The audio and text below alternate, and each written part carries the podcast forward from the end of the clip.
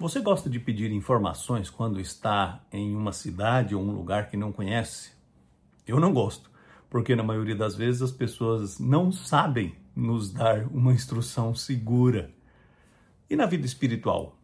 Quem tem instruído você? Em quem você tem buscado direção para a sua vida? O autor do Salmo 25, no verso 5, escreveu assim: Guia-me com a tua verdade e ensina-me, pois tu és Deus, meu Salvador, e a minha esperança está em ti o tempo todo. Eis aí alguém a quem vale recorrer. Eis aí alguém que pode dar a instrução correta.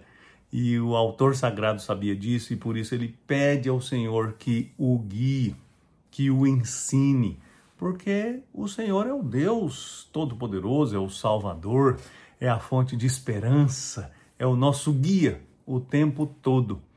Então, é, na sua vida espiritual, não hesite em pedir a direção do Senhor, em pedir que Ele o oriente, que Ele o ensine, que Ele o corrija, porque fazendo assim, você estará seguro de estar andando sempre no melhor caminho, você nunca se perderá e você nunca perderá tempo e oportunidades de crescimento.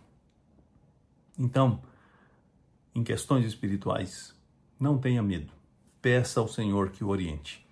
Ele está sempre pronto a ouvir a súplica daqueles que se dirigem a Ele e Ele quer sempre apontar o caminho melhor mais seguro, certo, que nos conduzirá até a Sua presença, onde há todas as maravilhas que a vida pode nos oferecer.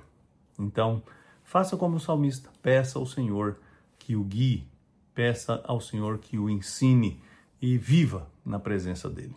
Vamos orar. Senhor, eu te agradeço porque o Senhor é um Pai amoroso que está sempre pronto a dirigir a nossa vida e eu peço ao Senhor agora que hoje mesmo o Senhor nos guie e nos ensine, porque o Senhor é a nossa esperança, porque o Senhor é Deus e é o Todo-Poderoso. Eu te peço assim em nome de Jesus. Amém. Eu sou Agnaldo Faria, sou pastor da Igreja Presbiteriana da Moca em São Paulo.